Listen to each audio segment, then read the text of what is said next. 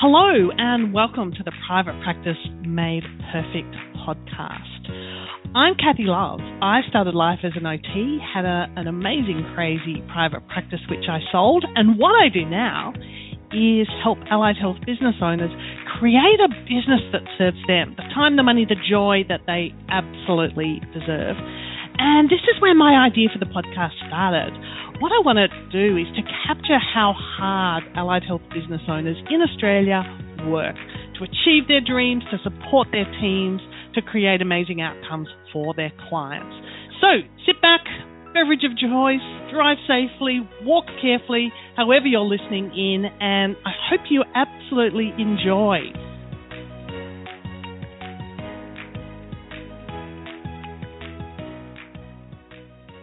Thank you for having me, Kathy.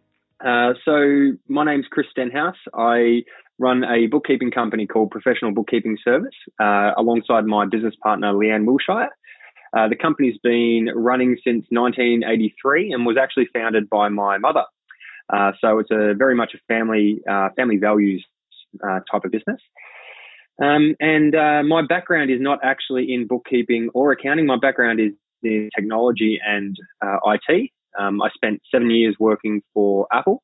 Uh, and then prior to that, I was actually studying multimedia systems. So um, my my story is is very different or unique, I think, than than a traditional bookkeeping or, or accounting firm. Um, but we love that. So that's that's us. I love it when guests introduce themselves. I could have put the kettle on. That would have that was just magnificent. Thank you, Chris. No worries. So our paths have crossed to and fro, and you've helped out some of my coaching clients, and you've untangled things, and you've set people up. Um, who are your favourite clients? I would, uh, I would actually have to say Allied Health, one hundred percent Allied Health. We uh, know the reason. Well. Well, yeah, um, and, and, this isn't biased, I promise, but no, it's um, it, it is Allied Health because uh, what we find is that most allied health uh, practitioners are exceptionally time poor, uh, but they are very, very um, concerned around the attention to detail. So um, they work well with us because our attention to detail is is quite high, um, and generally we find that they're um, very, very committed to to doing things the right way, so that they don't have to think about it ongoing. Um, so that's that's who we love working with which is good because it means that you know uh, their language and what their work kind of looks like, and that you're familiar yeah. with some of the practice management software systems as well. So yeah. all of the all of the formalities and introductions are out of the way. You're good to go. Yeah. So one thing we both know is that every business owner needs a finance team, and I guess in that team is going to be an accountant and the mm. business owner. There may be a coach, and there's got to be a bookkeeper as well. Um, what what's the difference nowadays between a bookkeeper and an accountant? So the the lines are definitely getting blurred uh, in that space because and, and how they're getting blurred is with what, what's referred to as the advisory services. Um, so uh, but traditionally, the role of a bookkeeper was in the collection of information. At a, at a, fundamental level, bookkeepers collect the information and then they record it appropriately. An accountant actually uses or utilizes that information. Uh, so that's it's it's almost a, a, handover in that sense. So so either the business owner or someone in the business or a bookkeeper for that business is um, processing and recording all of the transactions and allocating uh, allocating them and recording them to the correct account codes and just basically keeping things organized. And then the accountant will come along and provide some uh, advisory services or advice based on that information. So it's a bit more strategic in that in that sense. Mm. Um, also, the area of specialty of a BAS agent or a bookkeeper is specifically in GST, whereas an accountant's specialty is in income tax uh, they do handle uh, GST as well, but uh, it's kind of like anything. When something's your specialty, generally you'll get a uh, higher quality of, of service from that from that option. So bookkeepers make the accountants look good. That's how we like to say it. Yeah, there you go. There's your tagline. There's your tagline. Uh, sometimes I hear that business owners are a little kind of nervous about finding a bookkeeper and there's a bit of there's there's got to be some pretty quick trust and there has Yeah. to be really good communication skills. But oh my gosh, all of a sudden you're opening the kimono and someone's going to see your numbers and your bank account and how whatever it is. What what makes a, a, a really good bookkeeper? Well, uh, what makes a really good bookkeeper? So, other than the uh, communication, one of the one of the one of the things that you should be able to expect from your bookkeeping team is that you are advised of your payment obligations for, say, uh, whatever whatever they may be, whether they're for your BAS or or uh, other compliance payments. You should know about those payments a month in advance. And what I mean by that is that bookkeepers, if you're using a, a bookkeeper, an external uh, keeper to do your books, you'll actually get an eight week extension on the lodgement dates. Now, what some bookkeeping uh, firms do is they'll use that eight week extension to the last day or the last week and then send you an email or give you a phone call and say, hey, this is what your payment obligation looks like. Now, the time frame that you've got to pay that will be the end of that period. So if you've only been given four days, you've got four days to effectively come up with the cash. So a really good bookkeeper should be giving you as much lead time as possible and and giving you as much information around what those payment obligations look like so that you can plan out your cash flow. So that is that is a key a key thing that a good bookkeeper should be doing for you. So they manage the data and they manage the time frames. 100%. I haven't heard 100%. it described like that. That's useful. Hmm. How do you know if they're mucking up the information? honestly, the only real way to do it would be to get a uh, an audit or, or a second set of eyes to to give you their opinion. Um, now that might come from way of uh, maybe a, a peer in in the industry that you know of uh, who is quite good with their numbers. Uh, it might come from another bookkeeping company, uh, an accounting firm could do it. I would recommend a bookkeeper to review the uh, the, the the transactions rather than accountants because bookkeepers are used to going to the the, the level of detail of day to day transactions, um, and so they'll. I mean, there's. I guess the the short answer is it's very hard to tell if they're mucking up unless you know what you're looking for, um, and I guess that's that's actually one of the, the the challenges that we face because a lot of the time, uh, potential clients that come to us don't understand just how wrong it was in the past because they don't know what they're looking for, I guess. Um, so I think if I was giving advice around that, I would say either a bi-yearly or, or even an annual review by an independent party would give you that peace of mind. I think that would be the really the, the only way to achieve that. Mm. Sometimes allied health owners are the money and the numbers and the books aren't their forte, forte. And although they're looking at it and checking, they're not realizing that stuff's in the wrong spot or has been Mm. left out or been doubled up. And it can just be this compounding tangle that someone needs to pull apart. And and Yeah. that's almost part of the fear of engaging someone in the first place. Well, how will I even know if they're good, or how will I know if it's getting a little muddled? Yeah. So I guess Um, you've got to start, hey? You do, you do, uh, and, and I think getting along with them uh, is actually very important. You need to have a, a good rapport almost instantly because the amount of communication between the business owner and the bookkeeper is is almost going to be on par with the business owner and one of their team members. So being able to communicate uh, is paramount uh, to to it. So although you're based in Melbourne, you've got clients all over the country. Are you using Zoom or email or phone? How do you make all of that bookkeeping love happen? Yeah, um, so there are a lot of uh, video conferencing calls that we do, um, and we check in. We check in with clients uh, depending on on the client, but it could be anywhere from uh, one once a month catch ups through to quarterly reviews, uh, on top of the the day to day email communication and phone calls. Yeah. Yeah, I guess it's some need, yeah, little and often, but then some big check-ins, some more formal Yeah. stuff as well. Yeah. And are bookkeepers usually really uh, patient and kind with teaching some of the businessy, numbery concepts uh, to the business owners? Um, training techniques aren't necessarily a strong forte. Um, mm. As as you know, Kathy, that train training, being able to train someone is uh, is quite a skill set on its own.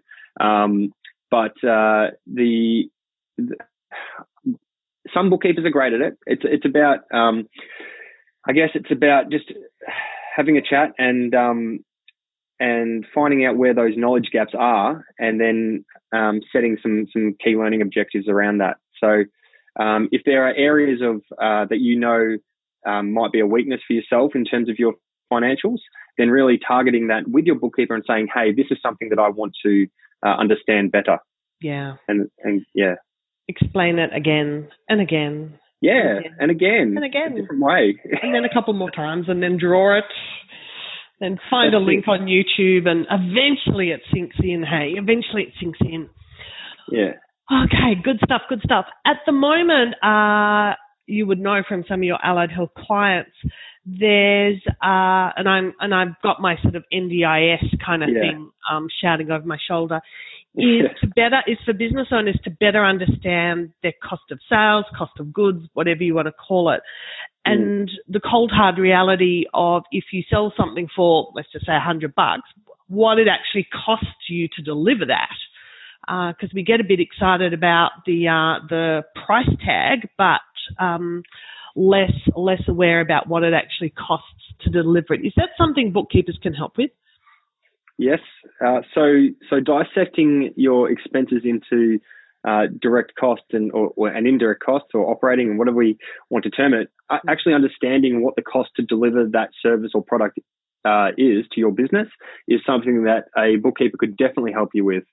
Um, and it's really around, uh, just as a rule of thumb, it's really around is is that cost something that is being consumed directly in the delivery of of your service? And if it is, then that's how we can start to organize those expenses to paint a better picture. It can come as a bit of a jolt for business owners to understand that if they're selling something for $100, they might be taking home $23 of it. And That's correct. The arms go up in the air. Well, where's all the rest of it? Uh, yeah, and you got to, where is it? Why isn't, why haven't I got more? Um, yeah and I guess that's that exploration and that pulling it apart and adjusting it and monitoring it. And one of the challenges of business is to take home more than 23 bucks of that 100. That would be a good start. That would be that would be a good start. The first thing I would say to that is that that hundred dollars, uh, yes, that's what the sale price was, but no, not all of that hundred dollars is that is your business's money. You've got all of your team's liability. If you've got team members, you've got liabilities uh, that need to be accounted for. Um, I guess the, the the first step in in understanding where the money's going is actually having different bank accounts set aside so that whenever you receive revenue, a certain percentage of that is split out into the bank account, uh, one of the other bank accounts to take care of your GST liabilities, for example. Um, and you can do that uh, a number of different ways, depending on how complex and how many bank accounts you want. But at least one should be there purely to hold on to the money that's technically not yours. Yeah. It's kind of mean that bit, isn't it? It's it's mean, but the quicker you get your head around it, the better. Yeah, yeah, absolutely. It's tough love, I guess. yeah. The other way you can make uh, some more um, profit, if you like, is to put your fees up. Um, what are your thoughts on how often fees should be reviewed and increased? I think fees should be reviewed once a year uh, and then adjusted accordingly once a year. And when I say adjusted, generally they go up. Um, so the the fees, I would I would definitely put them up in July of the year. Uh, and the reason for that is to give you a fresh start for the financial year. So you're comparing apples with apples the whole time. If yeah. you do it midway through a financial year, you're not you, are basically just muddying the waters as far as um, what insights you can draw from it. Yeah, yeah, absolutely. And I guess, um, yeah, not having those clear metrics right across a financial year makes your your budget is going to be a little bit wonky, which is what I wanted to ask you about next. Yes. Uh, how do bookkeeper? How can bookkeepers help business owners set up a budget? Because that's a scary thing. Because that could be a spreadsheet. Yeah.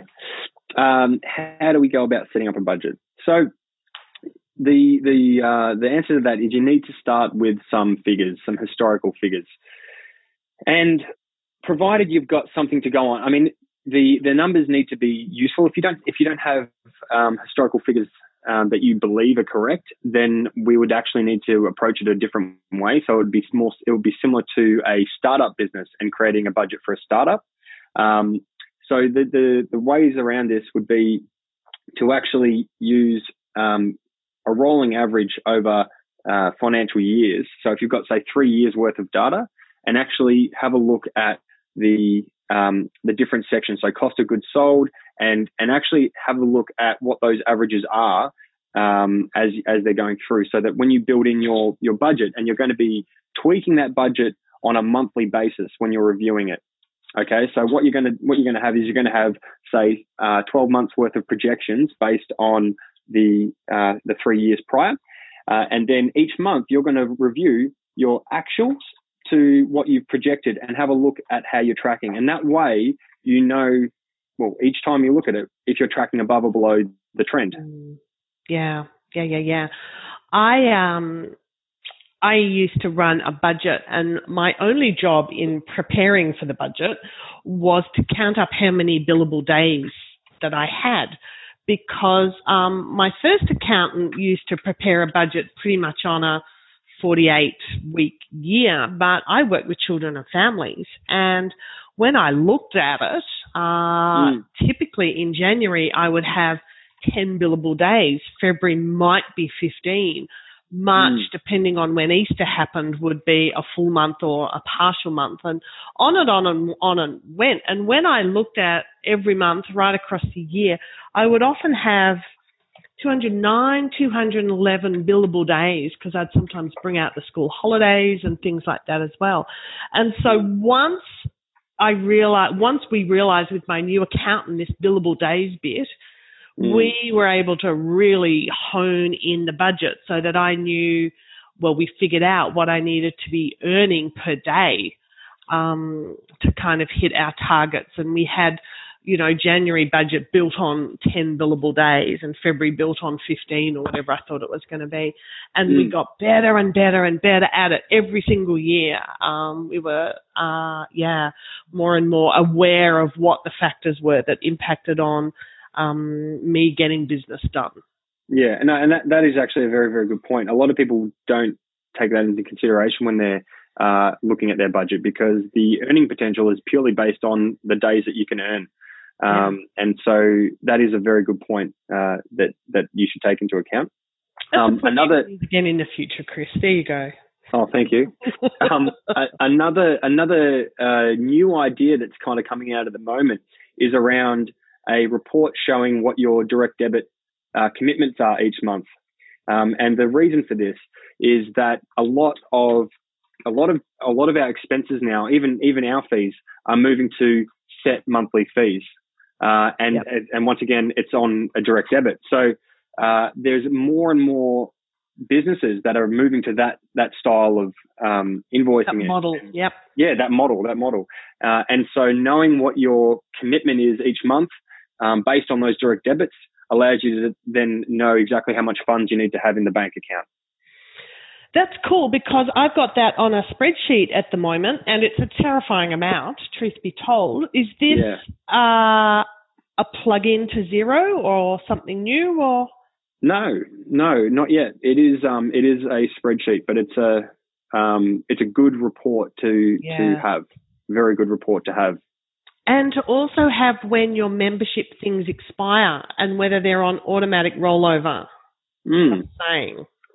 There you go. That's, That's a good point foxy. too. That's been foxy. Yeah. So, alrighty. Now, where will we get to? We're talking about budgets. So, yeah. is it fair to say they don't have to be super, super complicated and that getting started with something based on your best possible data mm-hmm. is way better than not having one? Yes. Yeah, yeah. So, you can almost start to build your budget as you go in the first couple of months, just by keeping an eye on, yeah, because as you're imagining that now all of a sudden everyone's aware that the uh, the numbers need to be accurate because apparently no one knew that before, right? So just pretend. Yep. And yep. then so starting from uh, from point zero, as as each month goes past, we can use those numbers instead. So uh, you can build the budget very very quickly based on what's happening, identify the trend, yeah. and then make a decision based on that. Cool. Love it. Love it. Love it. Something else that I'm asked about pretty often is KPIs, um, key performance indicators. Uh, and yeah, they nearly always need to have a financial basis to them. There's a whole lot of other KPI type um, things you can have, um, more behavioral um, or customer service kind of um, KPIs that you can have.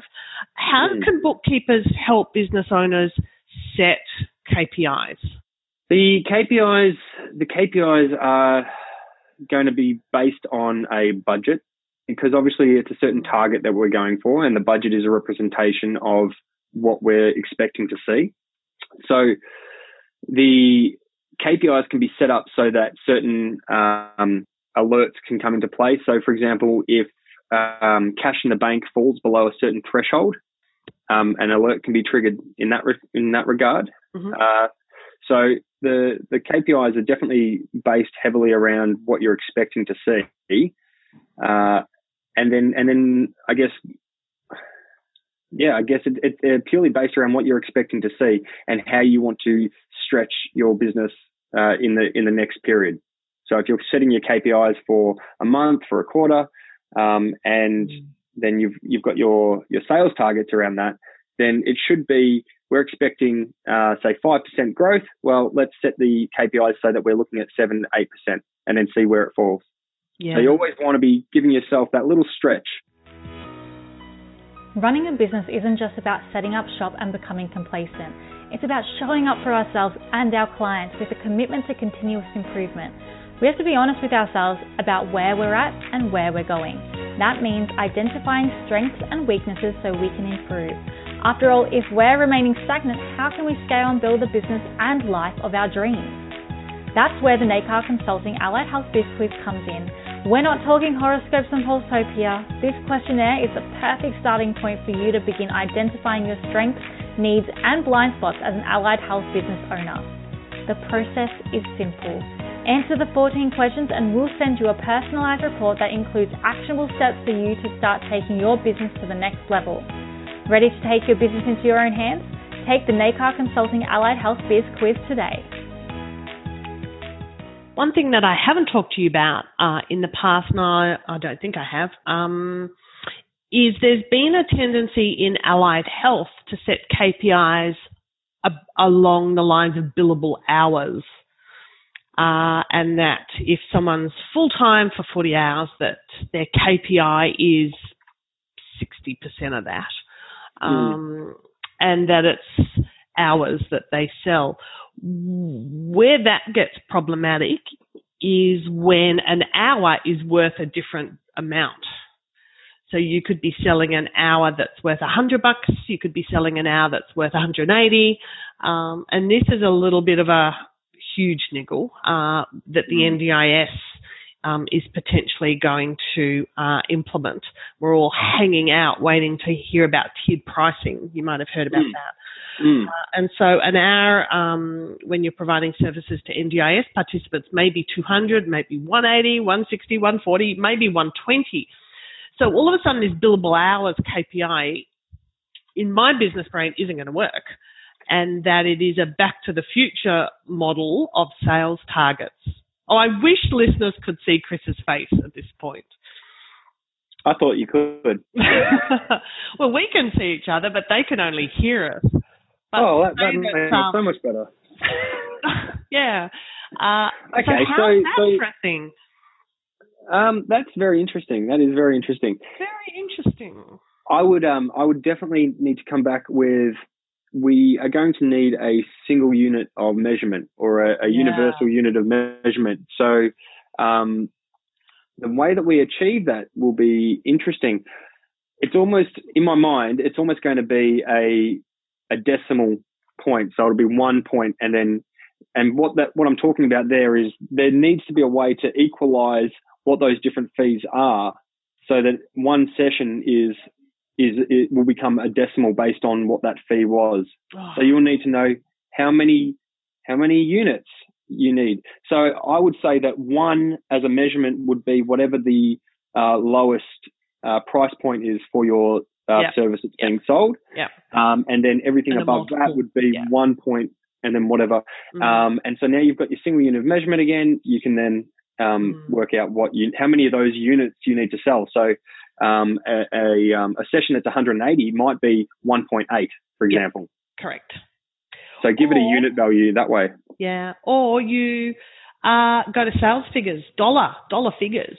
Yeah. Because the practice management software systems can give those reports that, you know, uh, Sarah may have sold, you know, uh, you know, fourteen hundred and sixty-seven dollars worth of therapy and service uh, this week. So it's going to be really interesting. I think yeah. I'll keep you updated about what happens. We can have another chat about that one. Yeah, yeah, no, I'd, um, that was very interesting. I like that. Yeah, there you go, curve ball. Uh, the other thing that bookkeepers uh, know about, and accountants mm-hmm. as well, but bookkeepers perhaps are more front line on this, is that as a business goes through its growth stages, uh, that there can be some peaks and troughs, hopefully more peaks than troughs. But we sort yeah. of know that sometimes when um, team is built, that there can be a little bit of a divot, um, a divot or a dip yep. in profitability. Uh, yeah. But then that can all plateau out and it can be on the grow again. And then you might bring in somebody else and somebody else to kind of release the owner from the business. There can be another little mm. um, dip there. How do you guys see that? Okay, so the key to this is testing and measuring, uh, and not not throwing everything into one one bucket and going, how do we do, sort of thing. Um, what I mean by that is understand what what the current state of affairs looks like in the business. So before any change takes place, before you know we're talking about team members or anything like that, take a snapshot of the business and say, okay, this is what we look like right now. Excellent.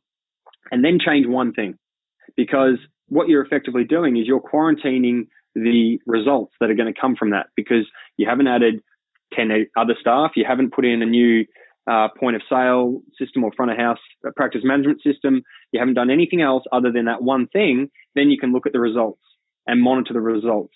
And the, depending on, on, on how much change we're talking about, there will be, you know, even up to a year, depending on what that big change was before you see the results. So really being clear around capturing the information. So if, if we're putting in a new uh, practice management uh, uh, software pack, uh, platform, then make sure that we are tracking the time involved in training the team. Make sure that we're tracking the, the time here. But but also as you start to see the benefits from that practice management software, if it's um, SMS reminders being built in, and then SMS reminders being able to go out to your to your patients and clients, then then how do you measure the increase?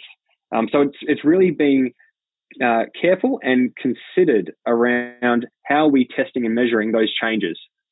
Yeah, and I guess I I describe it as scenario busting. That before you uh, before you bring in another clinician or increase yeah. admin is to actually run that scenario through your budget.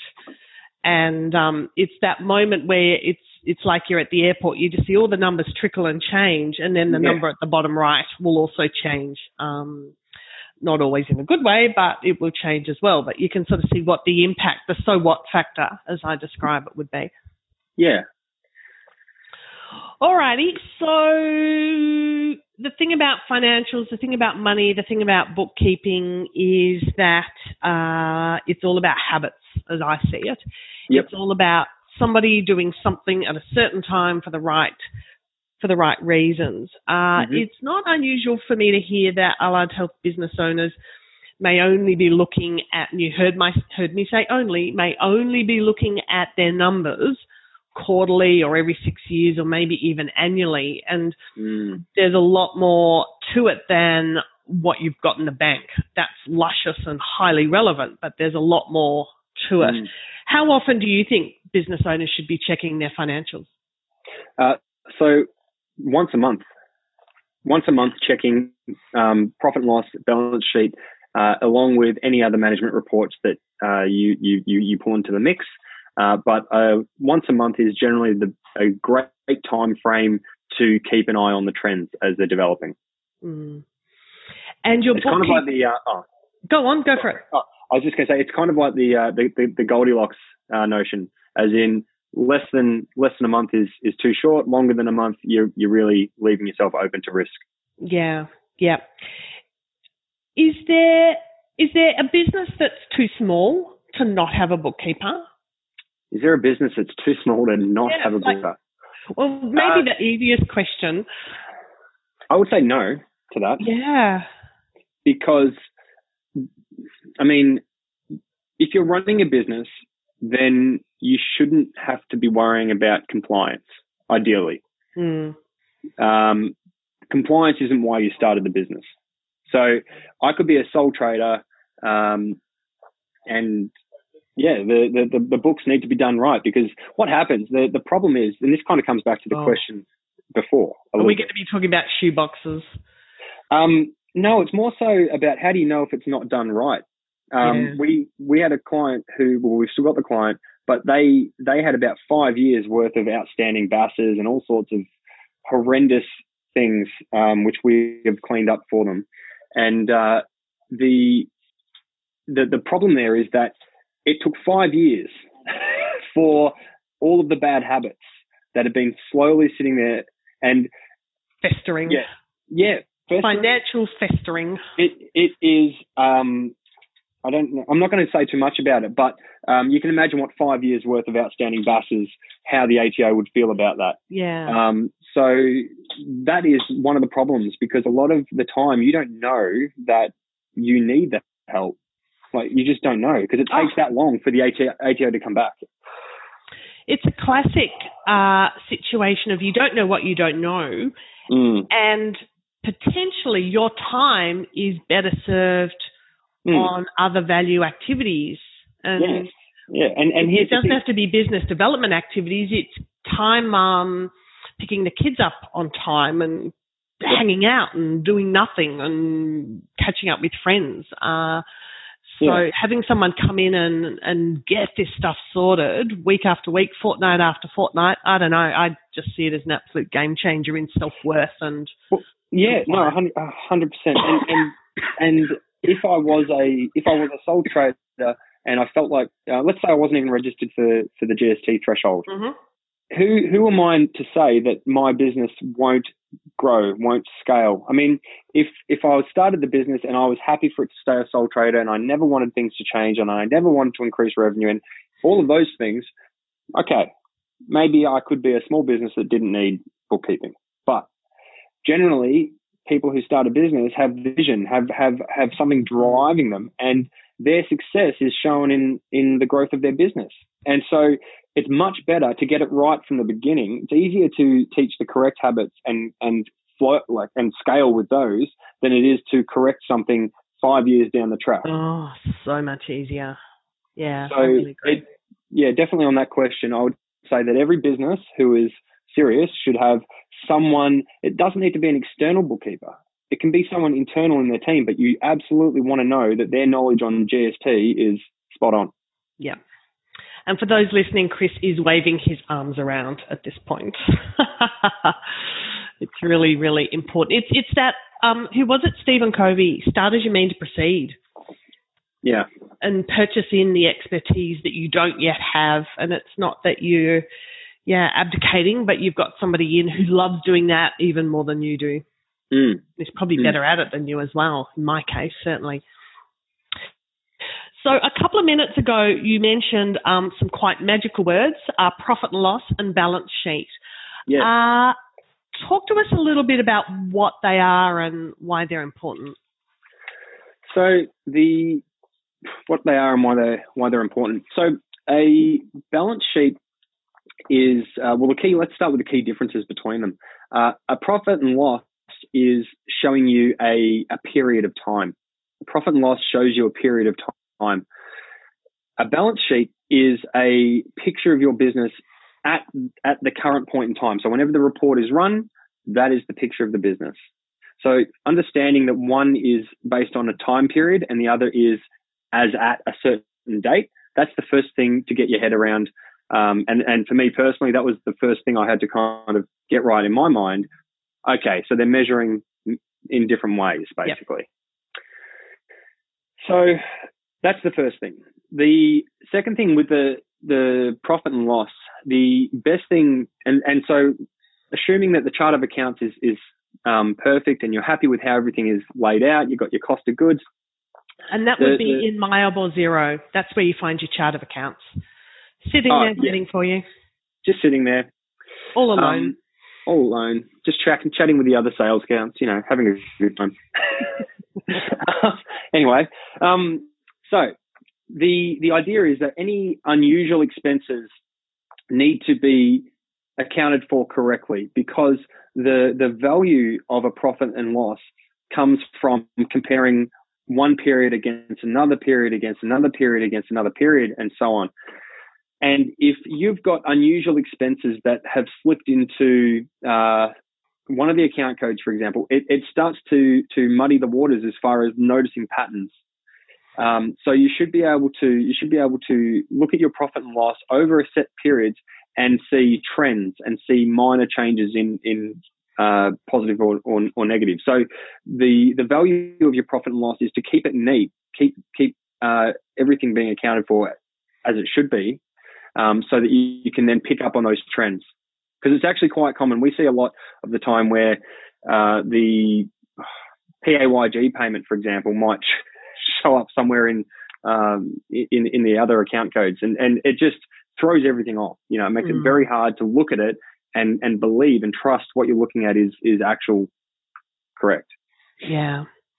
I uh, tend to recommend that business owners physically print it off and go a bit old school and mm. um, sit with the highlighter and the red pen. And they can sit with Xero open as well and to actually click through and find out what is actually sitting in three and a half thousand dollars worth of stationery for August or what's sitting in insurance that's suddenly way bigger than it usually is and to actually check that A stuff is in the right place but to actually see what makes up those expense totals and the income totals. They're kind of exciting but a bit more predictable in a way. Uh, and that way you're really getting into your numbers and figuring out what belongs where and um, yeah, identifying with those patterns over over months mm. of the year. And the more that you so that that as a habit, if you're doing that once a month uh, and you're actually drilling into those expenses, that is um, going to prevent any sort of shocks around uh, unexpected liabilities, unexpected. Just mm. this is why that that monthly review and actually digging in and, and looking at your profit and loss, doing the same thing every month, profit and loss, balance sheet, what are my management reports coming from my um, practice management software? And generally, we might be talking, say, around um, uh, clinician performance or whatever you need to see mm-hmm. in that space. Um, but yeah, doing that on a, on a monthly basis is is key to and drilling into those numbers is absolutely key to protecting yourself from from those uh, surprises. Yep, and the errors. The other thing that I get asked, um, and I hear about a little bit, and it may not be sitting in Xero, it'll be sitting out in, well, it, no, it will be in Xero, um, you've got to know where to look, is debtors and people who still owe you money. Okay. Uh, thoughts, comments, tips, yep. please? So the um, as far as debtors go, uh, have a have a have a set time in which at which point you would write the the debtors off. So what we what we come across quite often is debtors that are just sitting in in someone's uh, either bookkeeping system in their in their point of sale. Um, is so common because I think I think at heart we all believe we're going to get paid for the work Some magic will happen and. Isn't that? It's magic. Um, but have a date, um, and, and, it's it's going to it's not up for for your bookkeeper to necessarily advise on this. This is more around what you're comfortable with, um, but actually have a date whereby you will write off debtors uh, that aren't real anymore. So that's the first thing. The second uh, would be, well, to chase your debtors up. so, I mean, have a process around that. Um, it it may not necessarily be yourself that's that's doing it, but definitely have a, a process, and it can be as friendly as one of your team members calling up, touching base, um, and and and managing it that way. Or have you got a number three on your list? I uh, or oh, well, bill in advance. yeah, get Ninja on it and figure out how to avoid the debtors in the first place. Well, yeah, one hundred percent. If you can bill in advance, uh, or or at least take payment on the spot. But I mean, most most allied health should should be okay in that regard. Um, it would really be the the health funds that would be slowing that mm. down. I would imagine. Yeah, and increasingly it's safe and secure to hold customers' credit card details and they can get tucked away into the practice management software that no one can see them, but they're available for billing at the end of the day or whatever the, yeah. the process is. So, yeah. And quite often with those, with the practice management, the way they actually retain the credit card details is they'll only, once you've entered it in, um, it'll only ever show you the last four digits. Yep. So yep. you're pretty confident. Um, I mean, absolutely go and check your your individual practice mm-hmm. management software, but you can be pretty confident to to um, delegate a task like that. Yep, yep, yep. Absolutely. Wow, what a romp through bookkeepers and practice management software and reports and things like that. Is there anything that we haven't covered?